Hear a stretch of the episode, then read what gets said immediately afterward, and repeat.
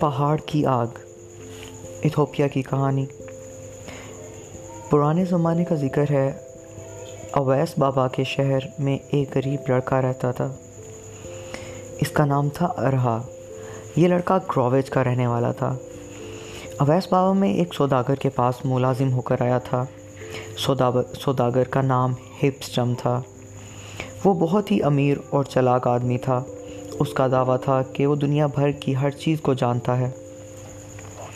ایک دفعہ سردی کا موسم تھا، رات کا وقت، ہوا بہت تیز چل رہی تھی۔ سوداگر نے اپنے نوکر ارہا کو بلا کر کہا کہ کمرے میں آگ جلا دے۔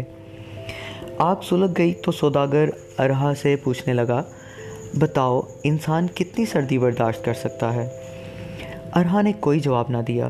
سوداگر بولا کیا کوئی ایسا شخص ہے جو ان ٹوٹو پہاڑ کی اونچی چوٹی پر رات کے وقت ننگا چلا جائے اور اس سردی میں ساری رات وہاں گزار دے ارہا نے جواب دیا، میں کہہ نہیں سکتا، شاید کوئی شخص یہ ہمت کر سکتا ہو۔ اس پر سوداگر نے کہا، میں شرط لگاتا ہوں، یہ کسی انسان کے بس کی بات نہیں اور نہ کسی میں اتنی ہمت ہو سکتی ہے۔ ارہا بولا، میں سمجھتا ہوں، کسی بہادر، حوصلہ مند شخص کے لیے پہاڑ کی چوٹی پر رات بسر کرنا کوئی مشکل نہیں۔ ہپسٹم نے کہا، اگر تم اتنے یقین سے کہتے ہو تو میں تمہارے ساتھ شرط لگا سکتا ہوں۔ اگر تم ان ٹو ٹو پہاڑ کی سب سے اونچی چوٹی پر ننگے بدن، بھوکے پیاسے کمبل اور آگ کے بغیر رات گزار دو اور صبح تک زندہ رہو، تو میں تمہیں دس ایکڑ زمین، ایک مکان اور مویشی انعام دوں گا۔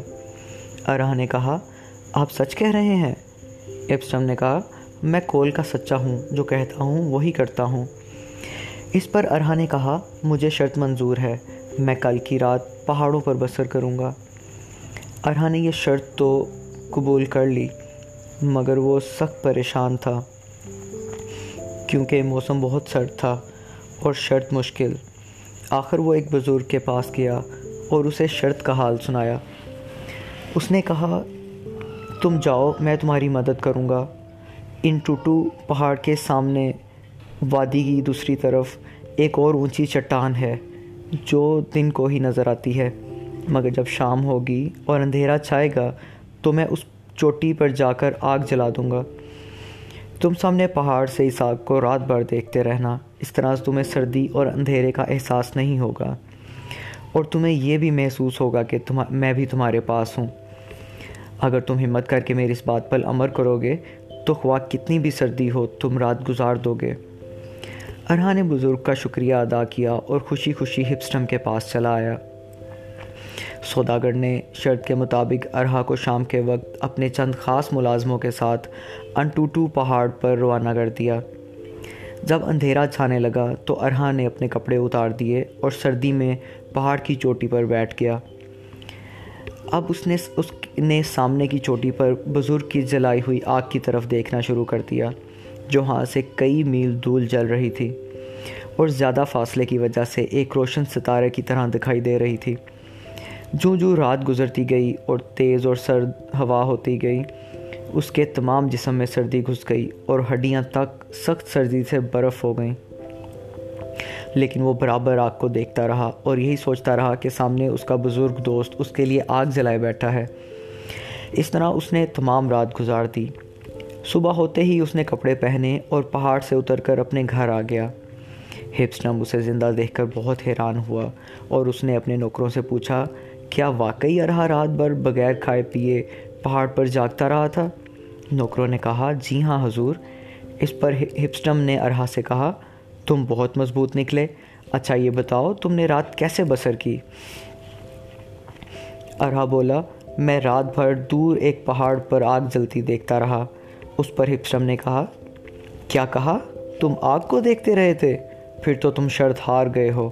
اب میں تمہیں زمین اور آزادی کچھ نہیں دوں گا، اور تم بدستور میرے غلام ہی رہو گے۔ ارہا نے کہا، مگر حضور، وہ آگ تو میرے قریب نہیں تھی، بلکہ وہاں سے کئی میل دور سامنے ایک پہاڑ پر جل رہی تھی۔ ہپسٹم نے کہا، خواہ کچھ بھی ہو، تم شرط ہار گئے ہو۔ اصل میں تم اسی آگ کے سہارے رات بسر کر کر کر پائے، ورنہ تم مر چکے ہوتے۔ اب ارہا بہت پریشان ہوا اور سیدھا اپنے بزرگ دوست کے پاس گیا اور اس کو تمام حال کہہ سنایا۔ بزرگ نے اس کو مشورہ دیا تم یہ معاملہ حاکم کے پاس لے جاؤ۔ ارہا یہ معاملہ حاکم کے پاس لے گیا۔ حاکم نے ہپسٹم کو طلب کیا۔ ہپسٹم نے تمام قصہ حاکم کو سنایا اور اس کے نوکروں نے بھی گواہی دی کہ ارہا رات بر آگ کو دیکھتا رہا تھا۔ اس پر حاکم نے ہپسٹم کے فیصلے کو سچ قرار دیا اور ارہا سے کہا، تم واقعی شرط ہار گئے کیونکہ تم نے آگ کی مدد سے رات گزاری ہے۔ یہ بات یہ بات شرط کے خلاف ہے۔ آخر ارہا پھر بزرگ کے پاس گیا اور اس کو حاکم کا فیصلہ سنایا۔ بزرگ نے کہا، ہمت نہ ہارو، تم جیتو گے۔ اس کے بعد وہ اٹھا اور ارہا کو لے کر ہیلو نامی شخص کے پاس گیا، جو بہت عقل مند تھا۔ ارہا نے اسے تمام حال سنایا۔ ہیلو بولا، کوئی فکر کی بات نہیں، میں اس معاملے پر غور کروں گا اور جیت تمہاری ہوگی۔ اس کے بعد ہیلو نے ایک شاندار دعوت کا انتظام کیا۔ اور شہر کے معزز لوگوں کو دعوت میں بلایا۔ ان لوگوں میں ہپسٹم اور حاکم بھی مدعو تھے۔ دعوت کے مقررہ وقت پر لوگ ہیلو کے گھر میں جمع ہونے لگے۔ قریب ہی باورچی خانہ تھا، جس میں مختلف کھانوں کی خوشبو آ رہی تھی۔ سب مہمان کچھ دیر تو بیٹھے رہے، مگر کئی گھنٹے گزر گئے اور کھانا کمرے میں نہیں آیا۔ اب وہ سب حیران ہوئے کہ کیا وجہ ہے۔ کھانوں کی خوشبو تو آ رہی ہے، مگر کھانا نہیں آتا۔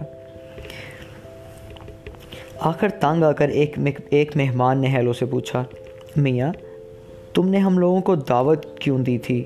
اتنا عرصہ ہو گیا ہے، کھانا پکنے میں نہیں آتا. ہیلو بولا، کیا کھانا کھانا بھی ضروری ہے؟ آپ لوگ کھانوں کی خوشبو سونگیں بس یہی کافی ہے. مہمان نے غصے سے کہا، بہت خوب، خوشبو سے پیٹ تو نہیں بھرتا.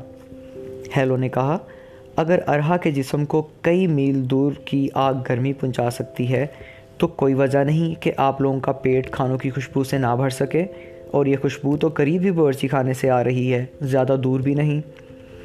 اب سب مہمان اصل واقعے کی تہ کو پہنچے۔ حاکم کو بھی اپنے غلط فیصلے کا فیصلے کا احساس ہوا اور ہپسٹم بھی بہت شرمندہ ہوا۔ آخر اس نے ہیلو کی عقل مندی کا شکریہ ادا کیا اور اعلان کیا کہ میں ابھی ارہا کو آزاد کرتا ہوں اور شرط کے مطابق اس کو دس ایکڑ زمین، مکان اور مویشی دوں گا۔ اس کے بعد ہیلو نے اپنے ملازموں سے کھانا لانے کو کہا۔ چنانچہ سب لوگوں نے مزے سے کھانا کھایا اور گھروں کو واپس چلے گئے۔